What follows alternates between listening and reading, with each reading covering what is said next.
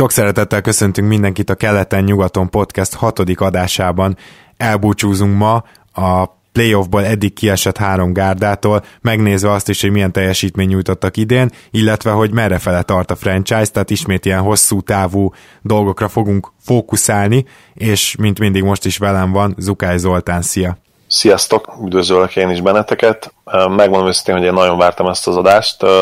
Az egyik kedvenc NBA témám az, az off-season, úgyhogy ezeknek a csapatoknak tulajdonképpen erre rá is térünk egybe, hiszen nekik elkezdődött az off-season, és nem csak azt fogjuk megnézni, hogy esetleg a horgász csónak merre mehet innen, hanem hogy hol köthet ki, és, és milyen esetleg erősítéseket tudnak eszközölni, amivel, amivel adott esetben jövőre nem kell ilyen korán befejezniük majd.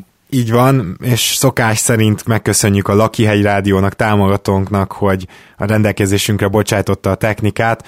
Még egyszer hangsúlyoznám, hogy elég sok helyen kezdünk fent lenni, és ezek közül az egyik a Facebook, a saját Facebook oldalunkat pedig természetesen keleten kötően nyugaton podcast néven megtaláljátok, és ott tudtok minket követni, ezt mindenképpen tegyétek meg, és alakulóban vannak más dolgok is, amikről egyelőre nem is mondanék többet, hanem csapjunk bele akkor az Indiana Pacers-be, amelyik ezt a playoff párharcot tegnap kielemeztük, hogy miért is veszítette el.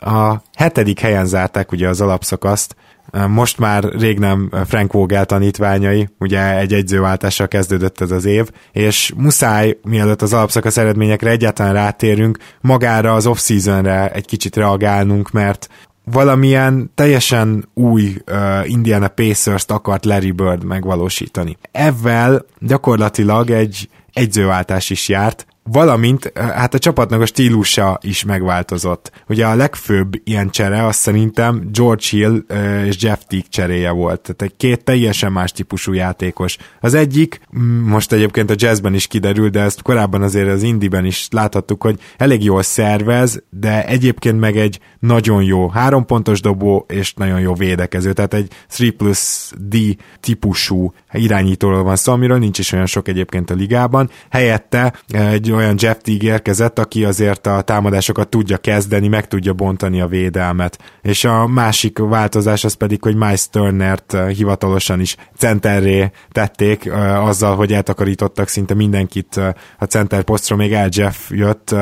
Szerintem már akkor sem fűztek el olyan nagy reményeket, de nem is jött be, bármilyen remény is volt, az biztos, és, és így négyes poszton pedig ugye Ted Young-gal próbálkoztak egész évben. George maradt hármas hármas. Tehát így alakították át a, a csapatot. Ugye Birdnek az volt a mondása, hogy szeretne egy rohanós csapatot látni, és még egyszer mondom, szerintem a leges legnagyobb csere az egyzőposzton történt, ahol ugye Macmillan jött Frank Vogel helyére. Te hogy látod ezeket a változásokat? Mert én igazából összességében nem mondanám pozitívnak az eredményt, és nem is vártam pozitív eredményt, tehát nagyjából azt hozta az Indiana, amit sejtettem. Te hogy vagy ezzel? Ha vissza emlék, emlékezzem az előző off-seasonre. Ha jól emlékszem, elég sokan vártak rendkívül pozitív változásokat ettől a kerettől. Én azt hiszem, hogy a szkeptikusabbak közé tartoztam, és bár papíron valóban jó játékosokat szereztek meg, ugye bár, bár Ted Young ugye azért nem all-star szint, azért, azért egészen jó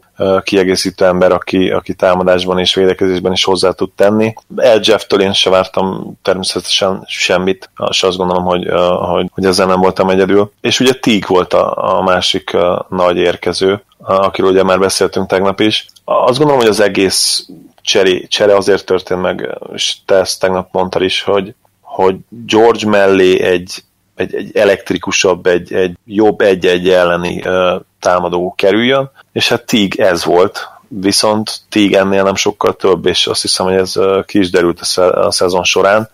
Van egyébként nagyon tehetséges fiatal játékosok, én, én Turner nagyon sokra tartom, és szerintem nagyon komoly potenciál van benne még mindig. Annak ellenére is, hogy, hogy idén talán nem dobbantott akkorát, mint amit vártunk tőle, illetve, illetve a szezon elején egyértelműen jobb formában volt, mint, mint aztán később, és hát ugye a play sem igazán tudott faktor lenni, mindjárt megnézem a, a statisztikáit, de, de nem rémlik, hogy, különleges dolgokat csinált volna. Amíg te megnézegeted uh, ezeket a statisztikákat, addig még egy erősítést meg kell említenünk, ami gyakorlatilag a playoffra jött Lance Stephenson, és valljuk be, hogy nem is okozott csalódást, viszont, viszont majd később egy picit meg akarom említeni a Indiánának ezt a hosszú távú terveit, meg Birdnek a egészen néha ilyen excentrikus viselkedését, és, és, és tulajdonképpen az, hogy Stephenson most visszajött, és tudott itt egy kis pluszt adni, de hát persze nem eleget ahhoz, hogy a Clevelandet megszorítsák, az, az nagyon árulkodó arról, hogy az elmúlt pár évben merre sikerült ezt a csapatot terelni. Uh, nem tudom, hogy a Miles Turnerről beszélünk, akkor például arról kell beszélnünk, hogy mekkora a draft pick volt ő ugye a 11. helyen, mert szerintem a 11. helyen már bárki vitte volna őt, úgyhogy, úgyhogy még, még azt se tudom igazán mondani, hogy fantasztikusan draftolt Bird, de egyébként nem a draft a legnagyobb gyengesége az Indiánának, és az Indiana drukkerek is ezt jól tudják, rengeteg szerencsétlenség történt velük. Na de akkor térjünk vissza arra, hogy Turner például mit tudott a PO-ban nyújtani így másodévesen. Igen, a számok egyértelműen igazolják azt, amit, amit láttunk a képernyőn.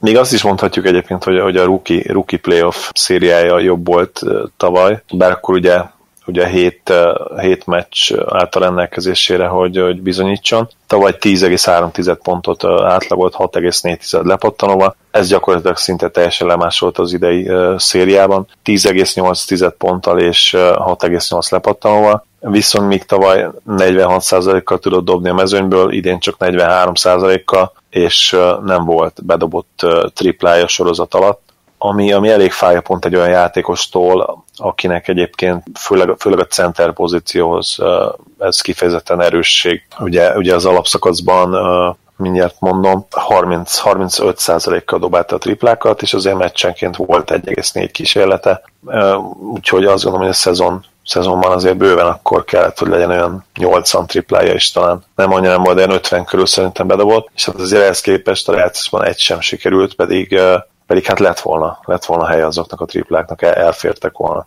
Igen, és a mai NBA-ben egyébként is az a center, mert a stretch 5 kifejezést nagyon nem szeretem, tehát nagyon-nagyon kevés játékosra mondanám azt, hogy stretch 5, de az biztos, hogy olyan centerek, akik egyébként triplát is tudnak dobni, azok idén egy egészen nagyot mentek, sőt gyakorlatilag Goberen és DeAndre Jordanen kívül az összes center, aki igazán jó volt idén, az elmondhatja ezt magáról. Na de erre is kitérünk majd, ami biztos, hogy ha megnézzük az Indiana csapatépítését, akkor akkor ugye 2012-13-ban volt egy nagyon jó kis csapatuk, ami uh, akkor már második éve, hogyha jól emlékszem, a legnagyobb kihívója volt a Miami Heatnek. A LeBron, Dwayne Wade és Chris Bosh fémjelezte Heatnek, amelyik aztán ugye akkor kétszer nyert is.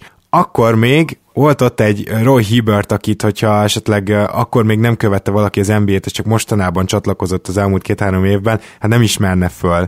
Roy Hibbert az NBA-nek az egyik legjobban, vagy ha nem a legjobban védekező centere volt akkor. Ráadásul támadásban, ha nem is azt mondom, hogy nagy pluszt hozott, de voltak ilyen horgai, be tudott fejezni a gyűrű körül, sőt, emlékszem, hogy volt egy olyan időszaka, amikor még a triplákat is elkezdte dobálni, ami ma teljesen szürreálisan hangzik, de ez tényleg így volt. Ezen kívül volt egy, egy fiatal draft pickjük, Lance Stephenson, nagyon jó idényt hozott, és, és aztán nem tartották meg, de ebben a nagyon jó idényben jól kiegészítette Paul George-ot és George Hill-t. Azt a George Hill-t, aki akkor már elég jól dobta a triplát, passzolni azért tudott, nem volt az a betörésekre épülő irányító, de azért tegyük hozzá, hogy már akkor is nagyon sokat számított, hogy a saroktiplákat 40% fölött dobta, egyébként majdnem a minden évben jellemző ez rá, tehát az egész karrierjében azért ez nem semmi adat szerintem, és mindenképp egy Patrick Beverly-től szerintem jobb védő volt akkor, és én most is jobb védőnek tartom, csak hogy, csak hogy el tudjuk helyezni, mert Beverly az, akit így az irányítóknál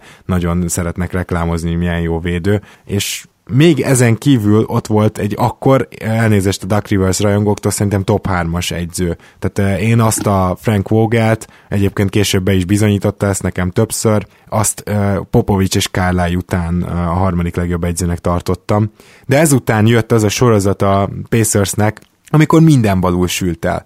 Jött ugye Paul George sérülése, jött Stephenson nem megtartása, és bár CJ Miles nem egy rossz igazolás, de most megnézve azt, hogy Stephenson csak az Indiánában volt eddig sikeres, és hogy milyen kevés összegen, tehát valószínűleg pár százezren múlott a dolog, mert hogy Stephensonnak nem voltak hajlandóak, azt hiszem 9 millió fölött fizetni, még a Charlotte meg fizetett egy kicsit 9 millió fölött, és ugye olyan hírek is keringtek, hogy megkérdezték az öltözőbe, hogy megtartsuk-e, és inkább az volt a válasz, hogy ne. Na de, na de az egész következő pár szezon az arról szólt, hogy, hogy mindenki sérült, amikor George nem állt rendelkezésre, akkor volt egy olyan évük, amikor folyamatosan lesérült George Hill is, Hibbert is, tehát mindenki, aki számított akkor abba a csapatba, ugye West is még akkor ott volt, és gyakorlatilag Vogel még azt a gárdát is majdnem bevitte a rájátszásba.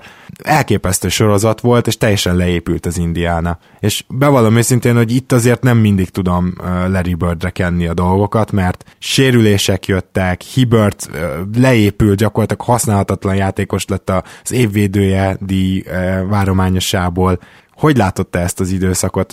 Mit lehetett volna egyáltalán másképp csinálni? Sok mindent érintettél. Hill, Hill sarok triplezése kapcsán eszembe jutott csak egy érdekes, érdekes információ, vagy vicces információ is, hogy azt hiszem, hogy jól emlékszem rá, hogy, hogy Hill, Hillt, mint, mint sarok triplázót Popovics találta ki, ugye? Így van. Ha, ha jól emlékszem. Uh, igen, tehát uh, ha, ha jól emlékszem, a Spursbe gyakorlatilag nem is nagyon engedték neki, hogy máshonnan engedje a triplákat, viszont, viszont a sarok tripláira több, több játékot is kitaláltak, eh, ha, ha nem csal az emlékezetem.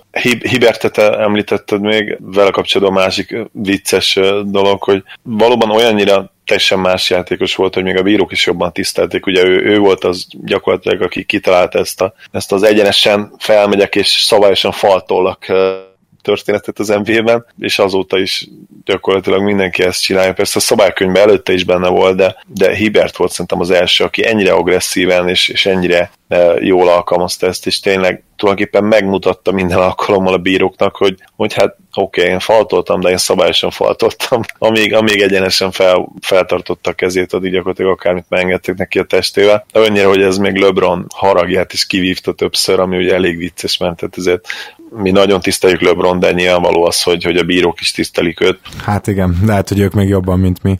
Valószínűleg igen. Amit mondtál Fogállal kapcsolatban, azzal is egyetértek. Nálam nem feltétlenül a harmadik legjobb edzőligában, de mindenképpen top 6-7-8.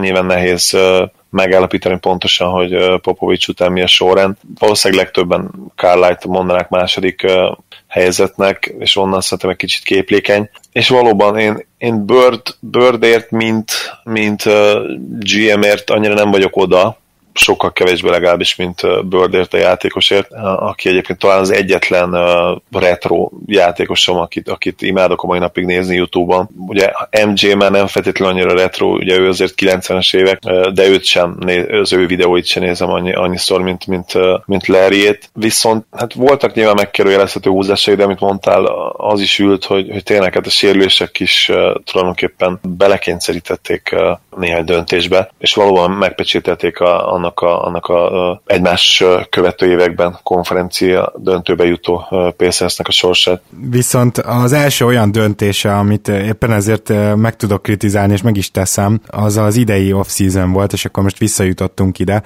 Itt tulajdonképpen arról van szó, hogy az még nagyon rendben van, hogy ebbe az évben is csak 90 milliónálnak, jövőre is 69, tehát nem igazán adták fel a mozgásterüket, és ez, ez nagyon jó, viszont hogy vajon miért kellett feltétlenül elmozdulni, tehát alapból egy ilyen, alapból egy ilyen paradoxon, hogy, hogy ugye Nate McMillannel akarnak a futós csapatot csinálni, aki mindig arról volt híres, hogy a leglassabb csapatok dolgoznak a keze alá. Nem vagyok benne biztos, hogy, hogy jó döntés volt ilyen szempontból elengedni Hilt, mert hogy ő hosszú távon is egy jó alapköve lett volna ennek a csapatnak, csak hát ez is ott van, hogy Montelliszt is úgy igazolták, hogy hát szemlátomást az egy nagyon jó fit lesz oda, ugye, hogy Hill mellé egy ilyen playmaker, meg George mellé egy uh, ilyen valaki, aki kicsit leveszi a labdakezelés terhét George válláról, tehát hogy minden passzol, csak aztán Montellis igazából uh, olyan gyorsan öregedett meg, mint ahogy uh, a Harry Potter filmekben a George és Fred, amikor ugye megpróbálták bedobni a nevüket a tűzserlegébe. Úgy, itt arról van szó szerintem, hogy nagyon jó próbálkozások, és, és sosem jött be, egyik se jött be. Jeff Tiggel sem kockáztattak igazán nagyot, ugye idén ő neki lejár a szerződése. Csak aztán az a kérdés, hogy majd mi lesz most, amikor lejár, hogy akkor most megtartják, mert hogy ez a csapat, és szerintem az alapszakasz is teljesen igazolta, ez a gárda ez nem fog tudni jól védekezni, mert egyszerűen nincsenek jó védői, talán mégsem támadtak annyira jól, mint amennyi ebből a keretből kijött volna. Ezzel együtt is, tehát egyértelmű számomra, hogy ez egy alulteljesítés, de a játékukat nézve a hetedik helynek is örülhetnek, mert sokáig uh, úgy volt, hogy esetleg ki is eshetnek. Pacers idén tulajdonképpen a, a liga talán legközépszerűbb csapata volt, ha, meg, ha említetted ugye az offensive ratinget, ott ugye 15-ek voltak, még védekezésben 16-ak, ha, ha ennek alapján nézzük, akkor ugye konferenciánként vegyünk 8-8 csapatot, akkor reális az, hogy épp, hogy befértek a rájátszásba, és ez valóban így is történt, ugye az utolsó pillanatokig küzdeni kellett a helyért. Említetted a nyári cseréket és FA igazolásokat. Mondta szerződése nem feltétlenül tűnne a horribilisnek első ránézése, ugye idén 11 millió alatt keresett, tehát 10 millió 763 ezer dodót. Az a mai nba semmi, még a jövő évi 11 milliós szerződése sem feltétlenül vészes. Hát csak az a baj, teljesen kuka. Tehát Igen, úgy, tehát ez, ez a probléma, hogy ahogy mondtad, hogy totálisan megöregedett, és gyakorlatilag 31 éves korára teljesen használhatatlan lett. Hogyha ha ránézek a keretre, Turneren kívül nehéz, nehéz hosszú távú uh, potenciált látni bennük, és, és, és a legnagyobb probléma, amiről még nem beszéltünk, de nyilván fogunk uh, pár percet erre is szentelni, sőt, uh, talán egy kicsivel többet is, az George szerepe, ugye George jövőre még, George-ot jövőre még a csapathoz köti a szerződése, viszont idén gyakorlatilag egyetlen olyan megnyilvánulása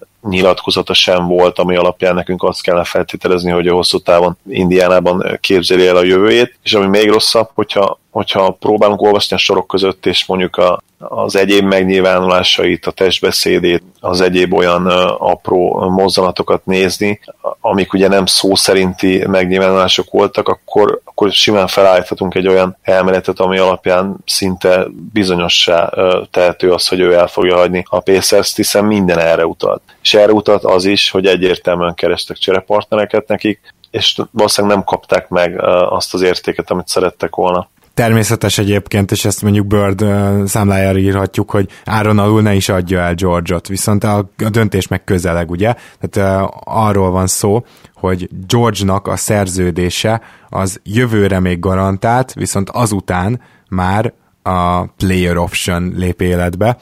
Ez egyébként nagyon tipikus, hogy a nem feltétlenül bajnok esélyes csapatok tudnak általában a sztárjaikkal úgy hosszabbítani, hogy az utolsó év, év az player option, és ez pedig azt jelenti, hogy George azt mondhatja, hogy én nem kérem azt a 20,5 milliót 2018-19-ben, hanem kipróbálom magam a piacon, ahol egyébként max szerződést fog kapni, ami 26-7 millióval kezdődik, úgyhogy eh, ne legyen senkinek kétsége, hogy jobban fog járni, így is, úgy is, és hát igen, hogyha Paul George nyerni akar, akkor ez a csapat nem biztos, hogy egy-két éven belül bajnok esélyes tud lenni. Ugye beszéltünk az alapszakaszról, mondtuk, hogy középszerű ez a csapat. Ezt talán annyiban egészíteném ki, hogy voltak azért erősségei az Indiánának, kifejezetten erőssége volt a, az Indinek az, hogy rengeteget blokkoltak, tudtak labdát szerezni. Egyébként nem volt olyan jó védőcsapat, de, de ebben valahogy kicsit ellensúlyozták, és támadásban is teljesen ez a kettősség, támadásban is ugye ez a kettősség, hogy egy nem túl jó jump shooter csapat, de azért konkrétan, hogyha támadták a gyűrűt, akkor sikeresek tudtak lenni, tehát volt azért olyan játékelem, amiben jók voltak, és náluk mindig fontos volt az, hogy elkapják például a, a hármas vonal mögül a fonalat, és hát még egy kettősség a csapattal kapcsolatban, elképesztő volt a különbség idegenben és hazai pályán, ezt nagyon sokan megírták már, és nem is találok rá igazából magyarázatot. Biztos vagyok benne, hogy nincs még egy ilyen csapat az NBA-ben, aki ennyivel jobb volt hazai pályán, és ennyivel gyatrább idegenben. Úgyhogy a kettőségek csapatát sikerült összehozni, amiből nem igazán van kiút. Kérdés az, hogy Paul George-nak mi kellene ahhoz, hogy mégis maradjon szerinted? Egy olyan igazolás, azt gondolom, ami, ami teljesen irreális vagy, vagy, egy, vagy egy olyan másodhegedűs, aki, aki akár még az első számú opció szerepért is megküzdhetne, vagy, vagy egy fiatal feltörekvő sztár talán, de ha, ha ránézünk a, a Pacers pick helyzetére, ugye, ugye idén se, sehonnan máshonnan nem jön pick nekik, illetve a 2018-as a következő évi második körösöket pedig ugye küldik a Brooklynnak, nem mint hogyha egyébként ez annyira tétel lenne. De azért az uh, fontos, ez... hogy egyébként az lotteri védet, hogyha jól emlékszem. Igen, elképzelhető. Szóval, szóval azért azt nézzük meg, hogy ha esetleg úgy döntenek, hogy Paul George-tól megszabadulnak idén-nyáron, vagy a csere határidőnél, akkor biztos, hogy nem úgy fognak nekiállni, hogy ritul, hanem úgy fognak nekiállni, hogy tankolunk, ugyanis a 2018-as pikket akkor azt mindenképpen meg kell tartani. Csak ennek lenne értelme, igen. Tehát, hogyha ha George-ot nem tudják megtartani, akkor mi lenne, mi lenne a legjobb esetőség az, hogy összeraktak egy 30 győzelmes csapatot, tehát ennek nyilvánvalóan semmi értelme nem lenne. És akkor Miles és... Turner köré kellene épül, épülnie egy új Pacersnek, mert én nem vagyok abban biztos, bár én nagyon sokat várok még Turnertől, és szerintem sokat is fog fejlődni. Nem vagyok abban biztos, hogy ő egy ilyen olyas, olyasmi alapkő lehet, mint mondjuk Towns. Tehát uh, én, én mindenképpen arra mennék rá, akkor hogy szerezni még egy vagy kettő hasonló szintű játékost legalább talán Turnerben benne lehet a, a, a franchise játékos státusz, talán elérheti ezt a szintet három-négy év múlva, de ez teljesen egyértelmű, hogy, hogy ez nem jövőre fog megtörténni, ha megtörténik valaha. Én ére úgy tekintenék Bört helyében, mint egy, mint egy nagyon-nagyon értékes alapkőre, de valószínűleg nem, nem, a, nem a legfőbb alapkő lesz, hogyha, hogyha ténylegesen felépül egy, egy, nagyon, egy új, új Indiana valamikor mondjuk 5-6 év múlva. De akkor egyértelmű, hogy... nem, egyértelmű nem, hogy mind a ketten igazából amellé érvelünk, hogy ezt bizony nem nagyon lehet most újraépíteni, és ez azért furcsa egyébként, mert jövőre igaz, hogy el kell döntsék, hogy meghosszabbítsák-e ugye Jeff Teaget, illetve ha jól emlékszem, talán CJ Mice-t is. Két döntés, de, de hogy elvileg van helyük a sapka alatt, ezt akarom mondani, és mi mégis arról beszélünk, hogy annak ellenére, hogy van helyük a sapka alatt, nem fognak tudni olyan free agentet idehozni, akivel ez a csapat szintet tud emelkedni, és lehet, hogy el kell kezdeni George-ot komolyabban árulni. Kimondhatjuk ezt? Nehéz azt vizionálni, igen, hogy LeBron kilép a szerződéséből, és, és az indiána, indiánai kukoricamezők felé veszi az irányát, igen. Igen, hát azt hiszem, hogy ott LeBron Jamesnek nem is lenne akkora státusza. Ez mondjuk nagyon rasszista dolog, de meggyőződésem, hogy például az indiánának jót tenne az, hogyha lenne egy fehér sztárjátékosa.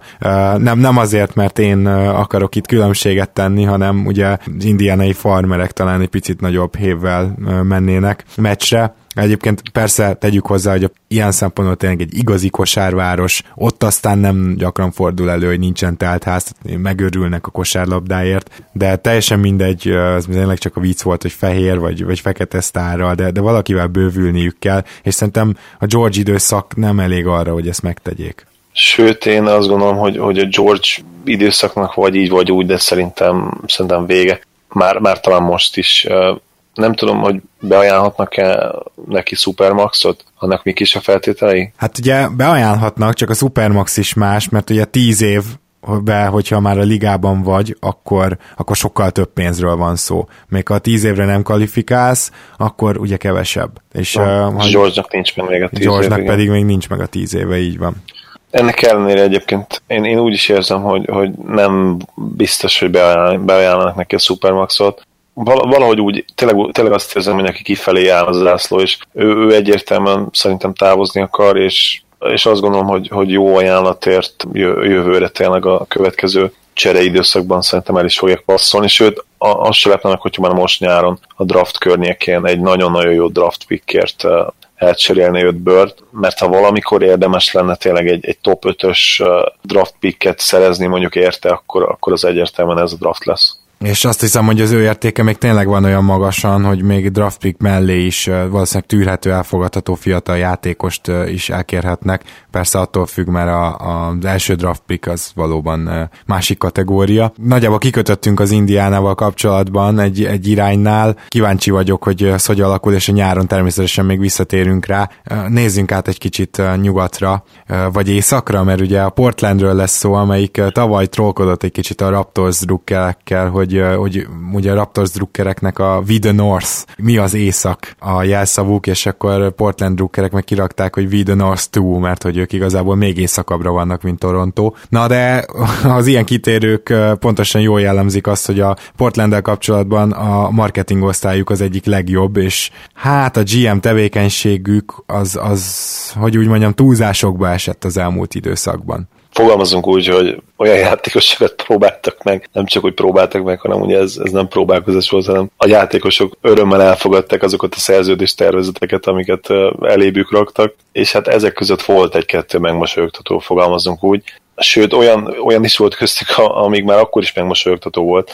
Például Kreb tipikusan uh, kiegészítő játékos, alá tudott írni egy olyan szerződést, ami 18,5 millió, fél millióról indul, indult ebben a szezonban, ami, ami egészen nevetséges pénz neki. Hát szóval nem, nem is ő az egyetlen, ugye? Tehát most nyilván beszélünk majd a nyárral kapcsolatban részletesebben, de Meyers Leonardnak ez a 10 milliós szerződése, erre szeretnék most külön kitérni, mert hogy vannak a jól dobó magas játékosok ezek most gyakorlatilag átvették az új NBA-ben a jól lepattanózó magas játékosok szerepét. Hogyha megnézed, akkor mondjuk 2005-ben egy Thomas Robinson azt szerintem kapott volna egy 10 milliós szerződés simán lazán. Most Thomas Robinson csapatról csapatra megy, ugye jól pattanózik, gürcöl, igazából nem védekezik nagyon szarul, tehát egy, egy korrekt játékos, de a mai NBA-ben ez csak és kizárólag a centereknek a feladata.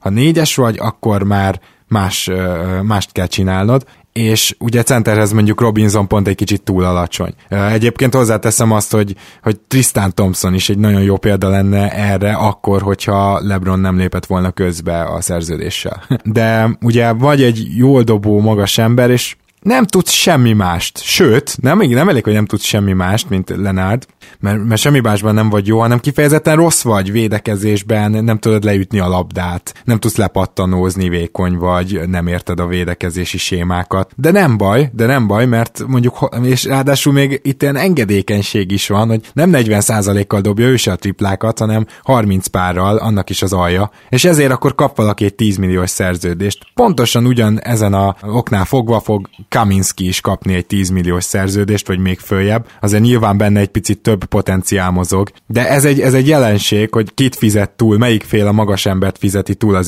NBA. Ugye 10 évvel ezelőtt még a jól pattanózó négyesek, azok mindenképpen ideestek. Most már ők gyakorlatilag nem találnak csapatot, hanem a 32%-kal dobó, né, triplát dobó négyesek azok, akik átvették ezt a szívesen túlfizetünk gyere szerepet. Leonardo kapcsolatban a minap láttam egy nagyon érdekes, érdekes GM uh, threadet, tehát ilyen fórum topikot, és most meg is találtam gyorsan. Olsi nyilatkozta azt a minap, hogy tulajdonképpen az, hogy, hogy egyáltalán Leonardba lelket öntsenek, és hogy, és hogy magabiztos legyen, az egy napi, napi meló. Ha egy ilyet lenyilatkozik a GM, aki szerződtette. A GM, aki szerződtette, akkor, akkor ott el tudod képzelni azt, hogy, hogy milyen mentalitású lelkületű játékosról beszélünk, és, és ez bizony nagyon komoly negatív dolog egy olyan, egy olyan kosárlabdázónál, aki tényleg gyakorlatilag csak és kizárólag a benne rejlő, egyébként valóban egykoron legalábbis magas potenciál miatt szerződtettek. És akkor nézzük meg egyébként, hogy ez a, ez a Portland, amelyik teljesen uh, megszüntette a mozgásterét a nyáron, ugye mire ment ebben az alapszakaszban. Most tényleg csak nagyon röviden a hosszú távú céljaik szempontjából nézve. Valószínűleg, de nem vagyok ebben teljesen százszerzékük biztos, de most úgy érzem, hogy tavaly volt az, hogy túl teljesítettek. Ugye tavaly a Portland beszállt tényleg a nagyok játékába, és a, a nyugati vágóhídon, ahol ilyen 50 győzelemmel lehet csak ilyen 6.-7. helyekre oda jutni, a Portland is hát ilyet tudott hozni gyakorlatilag, és akkor mindenki nagyon-nagyon lelkes volt. Emlékszem, hogy, hogy McCallum ugye, ahogy felemelkedett tavaly, és egyébként idén azt folytatta is, tehát ezzel nem volt gond. Lillard, aki, aki klasszikusan számomra túlértékelt játékos. Most a Portland drukkerek azt fogják mondani, hogy dehogy is, hát nem a sztar, meg, meg sose kerül sehova, meg nincs róla elég szó. Én még ezzel együtt is túlértékednek tartom, majd kitérhetünk rá. A szezonnak úgy indultak neki, az gondolom egyértelmű, hogy itt playoffba kell jutni, sőt, minél jobb helyen. És ehhez képest ez a leges-legutolsó két-három mérkőzésen dölt el, hogy ők playoffba jutnak egyáltalán, úgy, hogy a, a mérlegük az egyébként meg se közelítette a tavait, és hát nem mondhatnám, hogy jelentősen gyengültek, sőt a, a, a szezon közben egy nagyon jó cserét csináltak, amit korábban már elemeztünk, és Nurkicsal meg kifejezetten jól néztek ki. Hogyha mindent egybeveszünk, akkor igazából még mindig csalódás ez a szezon, és persze, oké, okay, a Warriors kisöpörte őket. Azok a problémák, amik náluk fennálltak, Például az, hogy valahogy lepattanóznia kéne ennek a csapatnak. Hát az, az, az például nem lett megoldva. Tehát abban nagyjából közepesek tudtak lenni. Aztán az, hogy a kiegészítők Lilardon és McCallumon kívül tudjanak esetleg dobni, legalább egy picit, az nem lett megoldva. Turner erre nem megoldás, és hirtelen nem fog mindenki megtanulni triplát dobni, meg egyáltalán dobni, Lenard meg annyira rossz, hogy nem tudták pályán tartani. És, és igazából minden ilyen move, ami az off-seasonben történt, az egyszerűen becsődölt. Nem tudták megoldani azokat a kis problémákat, amivel előrébb léphetnek, és mindezek mellett szerintem még inkább csalódás a szezon. Hogy értékeled, hogy mit csináltak idén?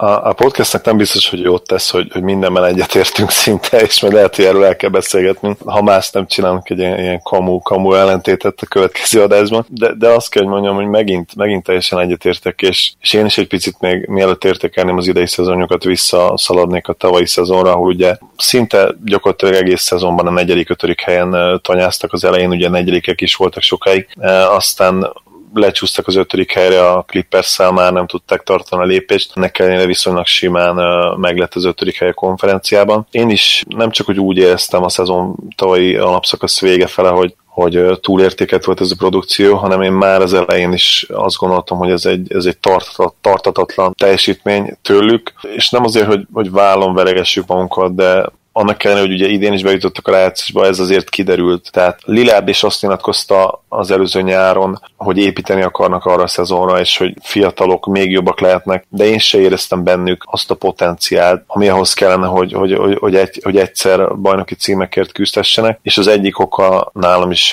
Lillard volt, akit, akit én is egy kicsit túlértéket játékosnak tartok. Szálljunk ebbe régi... bele, jó, mert hogy tényleg akkor mondjuk el, hogy, hogy miről van szó, mert, mert szerintem már aki Portland Drucker, és tudom, hogy az rendesen van Magyarországon, és esetleg hallgatja az adást, az már így tekerne előre, hogy mondjátok már! Úgyhogy szerintem nézzük azt meg, hogy egészen pontosan mitől is túlértékelt Lillard.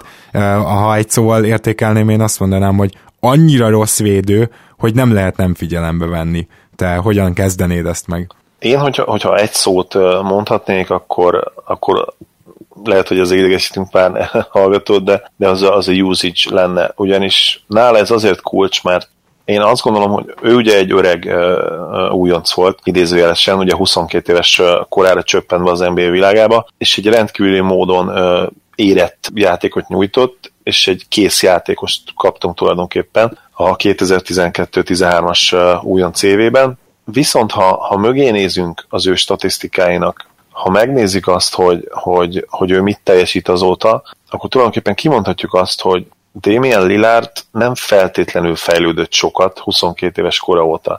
Ami szerintem történt, és ezt talán tudjuk támasztani egyébként statisztikákkal is mindjárt. Ami, szerint, ami egyértelműen megtörtént az az, hogy, hogy a státusza értelemszerűen fejlődött, de ugye emlékezünk vissza, hogy ő évekig nem is tudott még az All-Star meccsekre se bekerülni, és az már nyilvánvalóan egy kicsit, kicsit szemtelenség volt a ligától, de hát nyilván nagyon erős volt a nyugati mezőny. A 2010 15-16-os szezonban volt először, amikor be tudott kerülni. Lehet, hogy, lehet, hogy már a 2014-15-ös szezonban is, de mindjárt megnézem egyébként, elég gyorsan meg tudjuk nézni. Addig én mondok egy pár hát nagyon érdekes adatot. Ugye Lillard az egyik olyan játékos, igazából hárman vannak, Steph Curry, Kyle Lowry és Damian Lillard, aki, aki nem csak, hogy elmeri, hanem el is vállalja rendszeresen, akár ember közeléből is a 9-10 méteres triplákat.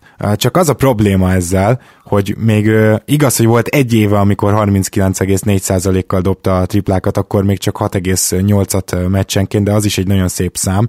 Tehát egyszer mondom azt, hogy, hogy így felért erre a Lowry szintre, tehát Curryére nem, de Lowry-ra abban az egy évben mondjuk, de egyébként meg így 36-8, 34-3, 37-5, 37, ilyen százalékokkal dobja a triplát, miközben úgy van a fejünkben szerintem, hogy bedobja a 10 méterről a buzzer beatert. Az is egy nagyon érdekes statisztika, nem tudom melyik podcastben hallottam, hogy így van ugyan a fejünkben, de a clash statisztikái egyáltalán nem jók. Tehát, hogy ez is egy, egy ilyen ráragasztott dolog, mert egy playoff párharcot eldöntött, ugye. Ami, ami persze sokkal többet számít, mint hogyha nem tudom én a Drew ligában bedobta volna az utolsó, tehát ezt nem akarom leírni, de hogyha megnézed azt, hogy mennyit fejlődött például tripla dobás szempontjából, hát sem ennyit. Mennyit fejlődött mondjuk, hát mit mondjunk itt, a, amiben igazán fejlődni tudott, mert ugye bántóan inkább visszafejlődik asszisztban, de nyilván McCallumnak a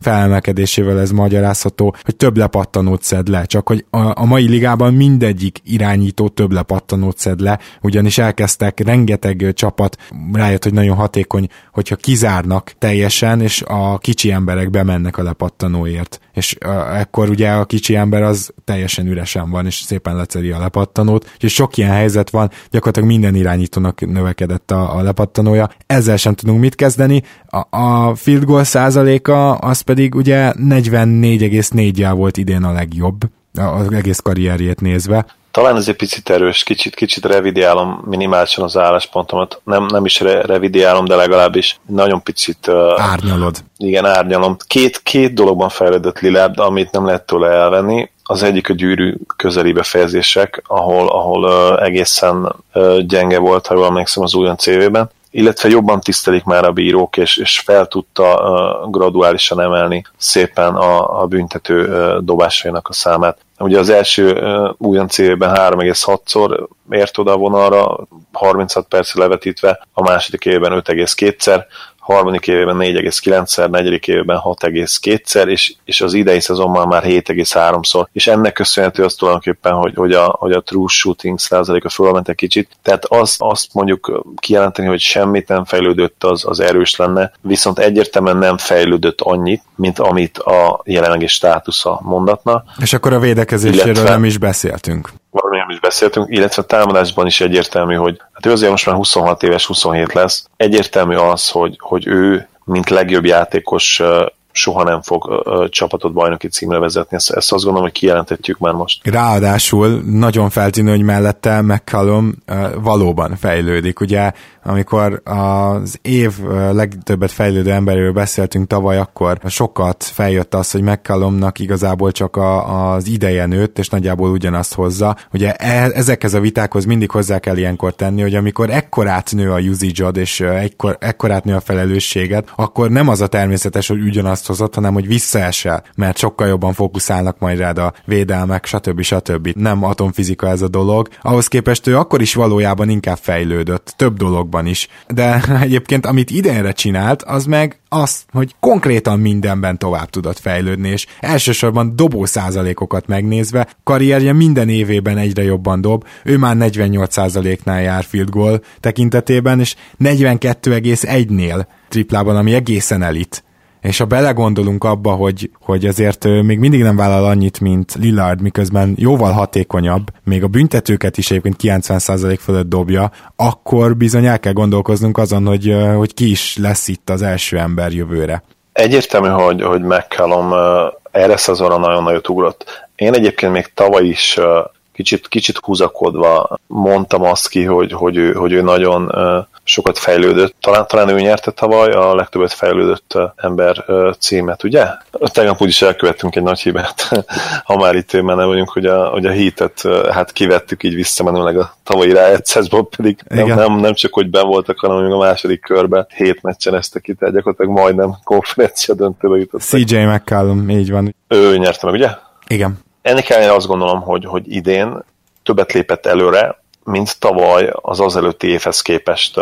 Így van. Ugye, ugye majdnem, majdnem elérte, végülis elég közel volt az 50-40-90-es legendás statisztikai standardhez, amit ugye egy maroknyi játékos tudott megcsinálni, ha jól emlékszem, Dörk, ugye Steph Curry tavaly, Nash megcsinálta talán kétszer, illetve még ha, mintha még Calderon is megcsinálta volna, csak hogy ő ugye nem kvalifikált, ha jól emlékszem a büntetők miatt. Talán, talán Durant egyszer közel került. Meg ugye Korver volt hiszem, még közel. Igen, Korver. Tehát ilyen biztos, hogy tíz alatt Dörd megcsinálta egyértelműen talán kétszer is, vagy háromszor is.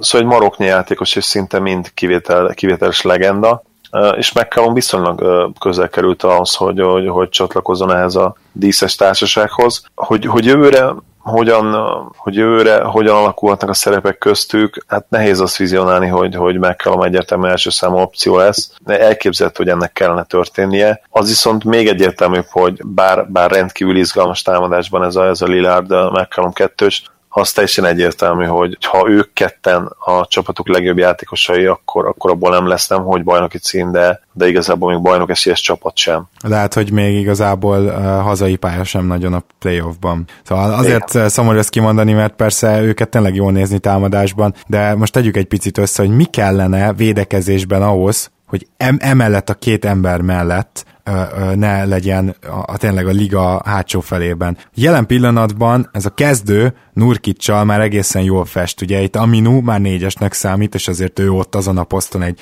remek védő, és ki is tud váltani, cserélni is tud, mindent tud gyakorlatilag. Én nekem ő nagy kedvencem, még annak ellenére is, hogy idén csak tényleg az utolsó egy-másfél hónapra tudott bepöccenni, és sérülések is hátráltatták, ez egyértelmű, illetve Harkless, de igazából nem egy rossz opció, ilyen ötödik labdát nem igénylő, néha bedobom a triplát embernek, aki amúgy védekezik is. De azt gondolom, hogy idáig ez, ez a kezdő, ezzel lehet valamit csinálni. De aztán a padon, padon, hát nem tudjuk pontosan, hogy jövőre ki lesz a padon, de hogyha az idei paddal próbálnak majd védekezni, és akkor még, még néha ugye Lillard meg McCallum is bent van, a, akik mind a kettő sajnos, ezt ki kell jelenteni egyelőre egy fekete lyuk védekezésben, tehát nem, nem hogy közepes, meg próbálkozik, mint Curry, meg Harden is szerintem gyakorlatilag, hogyha, hogyha egy picit becsatornázza magát, akkor jobban tud védekezni náluk, ez, ez sokat elmond. Tehát azért kellene ilyen védekező specialista a padra, nincs, nincsen. Most Von Lét meg Ed davis próbálgatták a center poszton, egyik sem az, nem rossz védők, de ezzel problémájuk lesz, tehát hogy az alsó posztokra mindenképpen, és ezért például nagy csalódás a szerződése mellett Kreb teljesítmény, akit abszolút ez lett volna a feladata. És ezzel vissza is kanyarodhatunk a másik elképesztően pocsék szerződéshez. Ha, fájlalt, ha fájlaltuk Krab évi 18,5 fél millióját, akkor azt hiszem, hogy egyenesen meg kell rökönyödnünk Evan Turner évi, évi 16 és jövőre 17 millióján, mert Krebben legalább még van potenciál, ő, ő azért elég fiatal játékos, ha emlékszem, 22-23 körül van, bár igen, 24 éves, 24 és 25 lesz szeptemberben. Ugye azt hiszem, hogy Turner ez eszben már ilyen 27-28 körül van, sőt igen, 29 lesz. Turnerben tényleg semmilyen potenciál nincsen már ezen a ponton, legalábbis ami, ami, a, ami a jövőt illeti, és neki odaadni évi 16-17, 2000, és az is hosszú szerződés kapott, és 2019-20-ban is még garantált szerződése lesz majdnem 19 millió dollárról. Tehát pár éve, nem olyan régen, három-négy éve még voltak ilyen max szerződések. És odaadod Evan Turnernek ezt a szerződést Krebbel együtt, ezért anyáznak a kinti Blazers szurkolók is, mert egyébként most Nurkicsa zseniálisat találtak róla, még beszélni fogunk. Hát igazából kérdés... ezek ki is fejtettük ezt az előző podcastjainkben, úgyhogy abban nem muszáj szerintem annyira belemennünk, hogy a, hogy a Nurkic féle Portland az megközelítette a támadásban és védekezésben is a top 10-et. Tehát, tehát azért azt gondolom, hogy ezt most már most már vehetjük úgy, hogy a, a Portland is ezt be fogja látni, és Nurkicshoz ragaszkodni fog. Szóval ez rendben Igen, van. csak, csak ugye csak itt hogy? még az, hogy Nurkicsnak ugye szerződést kell adni. Itt, itt lehet extra problémás, ugye Krebb és uh, Turner szerződése, és ezért gondolom azt, hogy kicsit releváns lehet még beszélni arról, hogy Nurkicsnak is ez alapján, a fél év alapján, vagy öt hónap alapján gyanús, hogy azért egy max közeli szerződésbe kell ajánlani, főleg, hogy uh, potenciális benne van és egyértelmű, hogy ha, ha a nyárra gondolunk, itt cserélni kell majd. Kit cserélsz el, és kit tudsz elcserélni. Erre van egy nagyon-nagyon jó teóriám, elmondhatom? Abszolút. A draft, draft éjszakáját figyeljük, ami nagyon fontos a Portlandnél, hogy 137 millió állnak jövőre, ugyanis indul McCallum szerződése. Na most, ugye 121 millió környékére satszolják a luxusadó határ, tehát figyelem, ez nem a, a, a sapkának a felső határa, hanem hogy a luxusadó határ. Miután ezről, ezzel most egy kicsit elgondolkoztunk, hánytunk, sírtunk ilyenek, próbáljunk meg valahogy így megoldani a helyzetüket nem igazán lehet, de van egy olyan teóriám, hogy ugye e, először is ezzel is szerződése, az kivásárolható, mégpedig úgy, hogy azt hiszem félmillió garantált a jövő évi 7 millió 733 ezer dollárból, úgyhogy akkor azt vegyük is le, 137-ből rögtön 130 lesz. Igazából így, hogy van Nurkic, nem éri meg ezelivel még egy évig a kórházban próbálkozni. A másik szerződés, amit szerintem el kell, hogy nyomjanak, az a draft éjszakán fog megtörténni, és ez pedig Meyers Leonard lesz. Itt 10 milliós szerződése van, tehát, hogyha azt is nézzük, hogy azért ő sem öreg, akkor talán azt tudjuk mondani, hogy ha egy draft picket is mellé adnak, akkor egy Nets szerintem szó nélkül átveszi. Három draft pickjük is van idén, és ez nagyon Második nagy fejben lesz. Van, azt gondolom. Nem, első kör, három, három első, első körösük van. Adnának, azt gondolod? Nem, a Portland ad első köröst, Melyers ja, igen, mellé, az más. hogy átvegyék. Persze. Hát lehet, hogy jó visszafele jön egy második kör, de nem, hát eh, Meyers a 10 milliós eh, padmelegítő egyelőre. Azt igen, ráadásul tegyük hozzá, hogy, hogy még lenne is egy kis játék ideje azért Brooklynban. Én szerintem a Nets az egy ilyen szerződést átvenne. Krabbét egyébként az a, az a legnevetségesebb az egészben, hogy a Krabnek ugye ők ajánlották be ezt a 18 feles szerződést, és szerintem most már nem vennék át maximum két elsőkörös draft pick keretében, vagy nem is tudom, különben is ott van most már ugye Levert, és most nem a hangulatukra céloztam, úgyhogy gyakorlatilag én azt gondolom, hogy a megoldás az Meyers Leonard draft pickkel együtt a Netshez, és mindezekkel együtt állnának még csak ott, hogy legalább már luxusadóhatár alatt vannak. Igen, ha már elsütöttél egy szójátékot, akkor én is uh, hadd süssek el egyet. Akkor a Netszország a Krebbe azt mondanák, hogy kap be, Krebbe, kap be. Őt már valószínűleg nem mennék vissza. Hát igen, az elég szar lett, de ben, ben marad. Abszolút. Azt gondolom én is, hogy, hogy Leonardo, hát ugye a Netsz kit, kit nem venne át először is, tehát nincs veszíteni valajuk szinte, legyünk őszinték. Ugye idei pik is megy a levesbe, jövő évi pik is megy a levesbe. Nekik meg kell próbálni tulajdonképpen ilyen, angolban ugye ezt úgy hívják, hogy re- reclamation project, tehát olyan mentetetlennek tűnő projekteket be kell vállalni, ami, ami tulajdonképpen alacsony kockázat, magas nyereség. És tulajdonképpen Leonard ilyen, mert, mert ez a 9 millió, ez, ez azért nem egy veszélyes összeg a mai NBA-ben. Ha tudnak belőle valamit csinálni, akkor, akkor szuper. Akkor 9 milliót levettünk. 9,9-et, tehát gyakorlatilag 10 is el kell nyomni valahogy. Hát, Vagy legalább az egy. Nem, tehát hogy a luxus alól határa alá akarsz beférni, akkor, akkor megvagy, mert ugye levettük 7 milliót uh, ezelitől, levettük uh, azt a 10 milliót Lenártól, nyilván egy második körös jön érte, a Nets mondjuk át tudja venni, és akkor uh, hát nem, nem, nem lehet elnyomni. Nurkic 20 plusz milliója, hát, hova jön? A Nurkic 20 milliója az majd egy évvel később jön. Ugye ő neki 17-18-ra még garantált a szerződés. Ja, van neki? Na, szuper, igen. Akkor ebből a szempontból, ebből a szempontból nincs annyira vészes.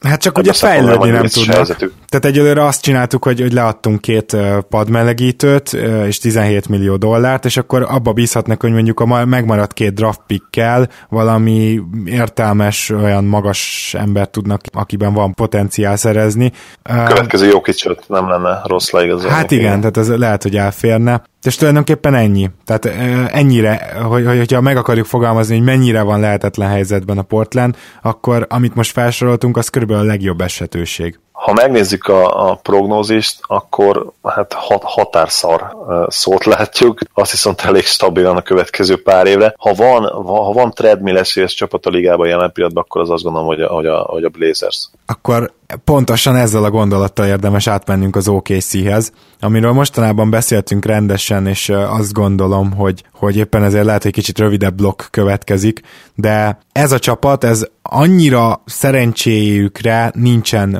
behatárolva, mint mondjuk a Portland, de ezért ők sem állnak túl jól. Azt megnézve, hogy idén elment tőlük Durant, azt gondolom ez van, tehát hogy lehet, hogy nem tettek meg mindent, vagy lehet, hogy még többet lehetett volna, de az elmúlt évek menedzsmentje igazából szép lassan, lassacskán elvesztette a topjátékosait, és egyszem Westbrook maradt akárhogy is van, és akármennyi mentséget is tudunk felsorolni, ezt nem tehetik ki az ablakba. Az Ibaka cserét egyébként nem teljesen értettem, nem mondom, hogy most rosszul jön Oladipo, de én szerintem Ibaka továbbra is nagyon jól jött volna, főleg, hogy ugye láttuk azért idén, hogy Orlandóban támadásban, Torontóban meg támadásban és védekezésben is nagyon jó tud még lenni, hogyha kihasználják. Ne menjünk annyira vissza, milyen volt az idei szezonjuk, igazából én ennyit se vártam tőlük, megelőzték a Memphis-t, ez már bőven felül teljesítés az én szememben, ennél sokkal több jóra azért nem is számíthattak, nem? Én sem számítottam arra, hogy, hogy ők hogy ennyire simán bejutnak a rájátszásba. Egészen jó védekezést felépítettek, ugye támadásban kicsit középszerűek voltak, ugye 15-ek voltak a ligában, viszont védekezés, védekezésben top 10-esek tudtak lenni, sőt a tizedik helyen jóval előrébb a hetedik helyen végeztek. És azért tegyük hozzá, hogy vannak is jó védők itt, tehát uh, most, most Westbrookot vegyük ki az egyenletből, mert ő körülbelül újonc éve után volt egy picit jó védő, de, de ő most már ugye más feladatokkal van ellátva, hogy úgy mondjam. Viszont azért Oladipo továbbra is egy jó védő minden egyéb hiányossága mellett. Adams továbbra is egy jó védő, Robertson továbbra is kiváló védő, és akkor nem is beszéltünk a szezon közben feltalált Jeremy Grantről, illetve kapott Taj Gibsonról. Mind-mind jó védők, és azt gondolom, hogy védekezésben meg tudta hozni azt az OKC, amit esetleg prognosztizálhattunk. Összességében egy kicsit meg túl is teljesítették az elvárásainkat, ugye ebben már megegyeztünk mégis valahogy úgy éreztük, és ugye, hogyha OKC-ről beszélünk, akkor nem tudunk Westbrook, Westbrook mellett elmenni, és az ő szerepe mellett elmenni. Én végig úgy éreztem egy kicsit, hogy, hogy az egész szezon itt inkább szólt Westbrookról, mint, mint az OKC-ről, és kicsit, kicsit Westbrook ilyen egyéni hadjáratának tűnt ez az egész. Azt gondolom, hogy, hogy volt több olyan momentum a szezonnak, ami, ami, ami ezt megerősítette bennünk, és azt gondolom, hogy, hogy te is egyetértesz ebben. Így van, a legfőbb és legerősebb kérdés az az, hogy most a Westbrookból kisajtoltak úgymond egy MVP szezont, amivel persze lehet is vitatkozni, most nem fogunk ebbe feltétlenül belemenni, de hogyha ezt a szezont végignézzük, akkor tegnap felvetetted, hogy, hogy fejlődtek-e mellett a többiek, és bizony azt kell, hogy mondjuk, hogy se Oladipo, se az az Adams, akinek jövőre, kapaszkodjatok meg, kedves hallgatók, 22 millióról indul majd a nagy szerződése. 22 millió dollárról. Szóval ezt az embert, plusz azt az Oladipót, akinek szintén indul a szerződése jövőre, 21 millió dollárról, igaz, az végig annyi lesz, és akiért elcserélték Ibakát, két embert nem sikerült fejleszteni. Akkor jó volt ez a szezon így ebbe a formába, mert az nyilvánvaló volt, hogy nagy célokat nem tűzhetnek ki, és, és még ugye úgy is gondoljuk, hogy föl is teljesítettek. Adams szerződése kicsit szíven ütött. Valahogy erről, erről lemaradtam, emlékeztem arra, hogy hosszabbított, de hogyha így megnézem, hogy 22, 24 és 25, ezen szezon alapján ez nagyon-nagyon erős. Azt kell mondjam, hogy még talán Oladipo, Oladipo szerződése is inkább igazolható, mint Adamszé. Én ugye Adamset, Adamset nagyon kedvelem, és, és azt remélem és gondolom, hogy, hogy vissza tud találni arra az útra, amelyre a korábbi években, amelyekre a korábbi években rátért de hát nincs garancia az idei szezon alapján, és ha, és ha tényleg ő marad ez a játékos, aki, aki oda tesz időnként egy dupla-duplát, de, de minimális uh, impacttel van a játékra, akkor, akkor nagyon nehéz elképzelni azt, hogy, hogy, hogy, ez a, hogy ez a szerződés bármikor is egy jó szerződésre válhat. És itt megint kicsit kell térni ugye Westbrookra. Ugye említettem ezt, hogy én, én tényleg úgy éreztem, hogy ez egy személyes hadjáratnak fogta fel a, a, az alapszakaszt, ahol nyilván fontos volt a csapatsiker is, mert természetesen mi se azt mondjuk, hogy ő teljes mértékben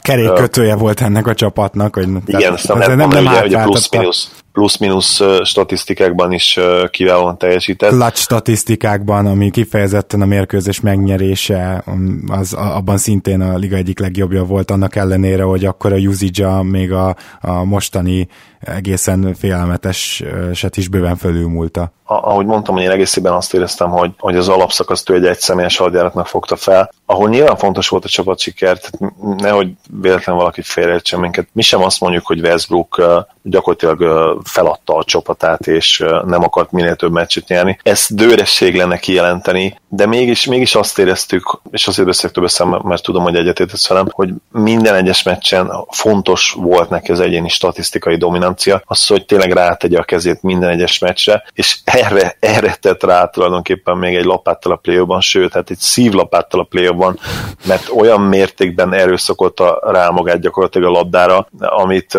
tényleg olvastam a neten, hogy hogy Jordan és a Space Jam óta nem láttunk, tehát neki volt ilyen usage rétje a moziban, de hát ugye ő ráfogott a forgatókönyvíróra, plusz, plusz arra nyilván hogy rohadt ügyetlen rajzszínfigurákkal volt körbevéve. És vajon, Westbrook... vajon ráfoghatja a forgatókönyvíróra a Westbrook is? Ez a kérdés.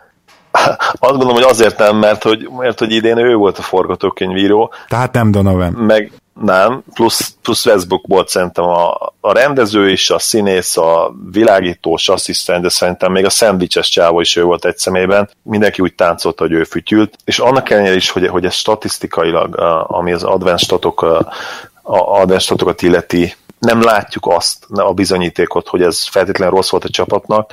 Mégis végig azt éreztük, és a play szerintem ez beigazolódott, hogy ahol ez a leg, legtöbbet ártott, az Adams és Oladipo volt. És pont jó, hogy említetted a szerződésüket, mert ugye ki, ki fogja a nagy lóvét keresni Westbrook után jövőre? Ez a két csávó, akit nem tudtak felépíteni. És, és erről beszéltünk tegnap, hogy szerintem ez Donovan, de valószínűleg legfőképp mindenképpen Westbrook hibája, és hogyha ő jövőre is ugyan, ugyanígy neki megy a szezonnak, hogy oké, okay, meg volt egy tripla-dupla szezon, csináljuk meg még egyszer, azt még soha lehet, hogy senki nem csinálta, meg nem tudom, hogy, hogy Robertson megcsinálta-e, de ha így megy neki Westbrook a következő szezonnak is, akkor tényleg gyakorlatilag nulla esély lesz arra, hogy Adams vagy Oladipo bármikor megszolgálják ezt a szerződést.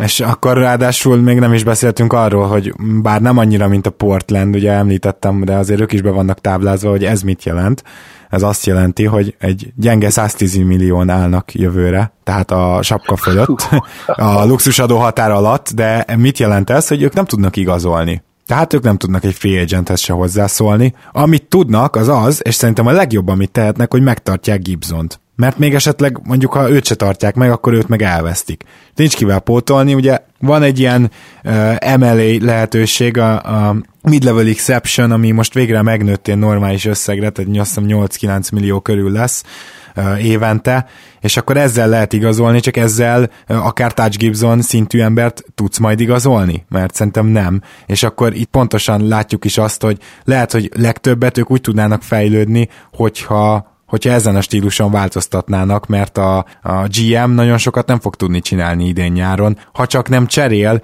de ugye, de ugye kit? Tehát van a három nagy szerződés, és a, a többiek meg annyira nem fogják érdekelni a, szerintem legalábbis a vevőket. Ebrins szerintem jól játszott idén, Singler cserélhetetlen, Kanter szerződése cserélhetetlen, ráadásul ugye lejáró, talán ez jelentett egy pici ilyen mencsvárat, hogy majd fél évnél esetleg Kantert megpróbálhatják elsózni, de az új CBA alatt az már most is látszik, hogy megnőtt a pénz, hogy a, a lejáróknak kevesebb jelentősége van. És akkor miről nem beszéltünk még? Arról, hogy Robertson viszont idén kell még megtartani mindezek mellé, és, és kérdés, hogy megtartják el, mert hogyha nem, akkor kiesik egy kiváló védő, és lehet, hogy mondjuk az eddig egyetlen igazi erősségüket, a védekezést is elvesztik. Tehát azért nem túl rózsás a helyzet. Robertson nélkül nem is tudom, hogy biztos vagyok benne, hogy nem tudnák hozni ezt a idei top 10-es védekezést és még azt is tudom képzelni, hogy, hogy ott is lecsúsztanak a 15. hely környékére.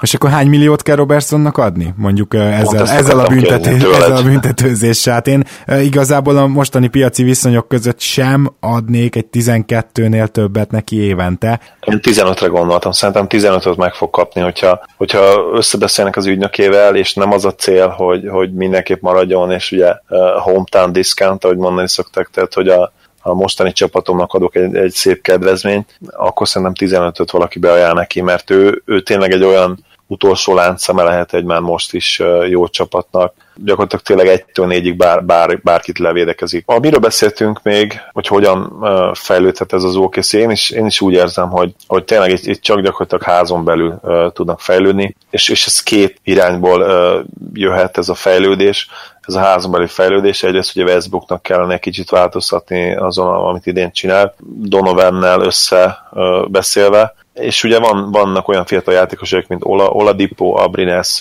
Adams, és, és Sabonis, aki, aki egészen ígéretes első hónap után folyamatosan veszítette el a, a jelentőségét a csapaton belül is, és ugye egyébként a teljesítménye is leesett. Ha, ha valahol tud fejlődni az OKC egyértelmű, hogy, hogy a százon belül fog megtörténni, mert ugye nem lesz helyük a sapka alatt igazolni. Az is elképzelhető, hogy nem tudják megtartani Robertson, ahogy beszéltünk róla. Tényleg valahogy azt kell megoldani, egy olyan közeget teremteni, ahol ez, ez a négy fiatal játékos tovább tud fejlődni ez a négy játékos lesz a kulcsa. Westbrook maradni akar, látszik, meg is akarják tartani, azért Oklahoma City nem egy nagy piac, hogy utána majd válogassanak a free agentek között, úgyhogy én szerintem erre a nagyjából középszerűségre álljanak be az OKC drukkerek is, de azért talán, hogyha egy picit sikerül ezt a magot fejleszteni, akkor, akkor még lehet ez följebb. Sokkal nem, de, de én úgy érzem, hogy lehet. És hát nézzük meg, hogy mind a három kiesett csapat, amelyikről beszéltünk, nem tudtunk igazán sok pozitívumot mondani, nem tudtunk igazán jó jövőképet eléjük tárni. Esküszöm még a, az egyébként bontható Indiána van legjobb helyzetben hármuk közül, hogyha tényleg azt szeretnénk elérni, mondjuk egy adott csapatnál pár éven belül, hogy, hogy, hogy legalább közelébe legyen mondjuk egy konferencia döntőnek. És nem véletlen, hogy, hogy nem nagyon tudtunk pozitív jövőképről beszélni ez a három csapat kapcsán, mert tipikusan tényleg ezek a 7.-8. helyen végzett csapatok általában azok, amelyek, amelyek sajnos treadmill gyanúsak, vagy már, vagy már éppen tapossák is keményen. Nehéz, nehéz, főleg amikor tényleg egy csapat ilyen szinten elássa magát, mint, mint például a Blazers, egészen idióta szerződések gormadájával. Ilyen, ilyenkor tényleg nincs az, hogy mi három éven belül ebből csinálunk valamit, hanem szerintem a legpozitívabb verzió az, hogy, hogy, hogy 5-6 éven belül. És itt tényleg egy ilyen csapatnál felmerül az is, hogy feltétlenül olyan nagy baromság lenne holnap elcserélni Lilárdot, Lilárdot is, és McCallumot is. Hát, Érted? ne, nehéz erről mit mondani, mert most feltétlenül, hát nem, feltétlenül nem lenne olyan nagy baromság, de még, még akkor is ki kéne takarítani itt az, a keret felét. Tény. Tehát még akkor is tele leszel cserélhetetlen ö, ö, szerződésekkel, ha csak nem csinálsz olyan mega giga cseréket, hogy ö, még hozzácsapod Lilárd szerződéséhez még ö, Krebbet, meg ö, Turnert, és akkor tudod már így a fél NBA jön visszafele. Tehát, hogy ezek azért nem jellemzőek, nem véletlenül ilyen nagyon nehéz úgy meglépni, hogy, hogy valamelyik csapat tényleg azt mondja, hogy bevállalom, és kell nekem. Mielőtt elköszönünk, Gábor, egy, egy két percet szálljunk erre. Képzeld magad mondjuk egy GM szerepébe. Te, te melyik vonalat követnéd? Az, az, aki megpróbálja megtartani az értékeit akkor is, hogyha, hogyha nem feltétlenül olyan érték, aki köré lehet építeni, tehát mondjuk, mondjuk egy George szituáció most, vagy egy, vagy egy Lillard McCallum szituáció, vagy pedig egy olyan GM lennél, aki, akinek mindig tényleg a, a kupán lenne a fél szeme, és, és mindent ennek rendelne alá mert azt gondolom, hogyha, hogyha a második verzió, ami egyébként én, én ilyen GM lennék mindenképp, én inkább döntenék agresszíven mindig a, a teljes újjáépülés mellett, mint hogy próbáljak toldozgatni, foldozgatni egy, egy egyébként is roskadozó házat. Mind a két GM típusnak megvannak a, olyan képviselői, akik egyébként tényleg sikeresek voltak, és sikerre tudták vinni a dolgot. Az első GM típusnak például most egy nagyon ékes képviselője, ugye Ujiri, a Raptorsban, aki elképesztő türelemmel, nagyszerű cserékkel és jó szerződésekkel toldozgatja, foldozgatja Larry és DeRozan köré a csapatot, és most már csak talentre valóban eljutottak oda, hogy, hogy, hogy elméletileg, meg mondjuk nem ezzel az egyzővel a Cleveland kihívói lehetnének. A másik GM típus, aki nagyon agresszívan bont, hogyha kell, ugye nyilván nem lesz jobb példám Hinkinél, és, és még nem tudjuk, hogy pontosan hova fut ki a Philadelphia, de beszéltünk róla, hogy hibátlan munkát végzett, és mindent megadott, minden lehetőséget az utódjainak, hogy, hogy ebből valami nagy dolgot építsen. Szóval azt gondolom csak, hogy mindkettőt lehet jól csinálni. És nehéz helyzetben van Osli, sőt, talán a legnehezebb az egész NBA-ben, és, és ilyen bravúrokra lesz szükség. Egy teljesen váratlan, nem várt múvokra, amihez hatalmas türelem kell, és szerintem nem kis adag szerencse, hogy kicsit kikaparja ezt a csapatot a szarból. A másik pedig az, hogy Lilardot is, és McCallumot is, mint a Splash Brothers-t annyira sajátjának tekinti a portlandi közönség, amelyik egyébként az NBA élmezőnyébe tartozik, úgyhogy nem lennék Osli helyében, hogyha, hogyha olyan GM lennék, aki bontani akar. Én sem. Az, azt hiszem, hogy ez végszónak.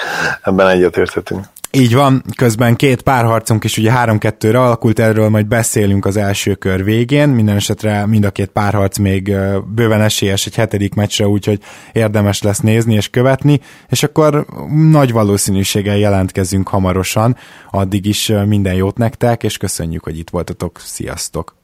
Köszönjük a figyelmeteket, sziasztok! Ha más podcastekre is kíváncsi vagy, hallgassd meg a Béton műsor ajánlóját.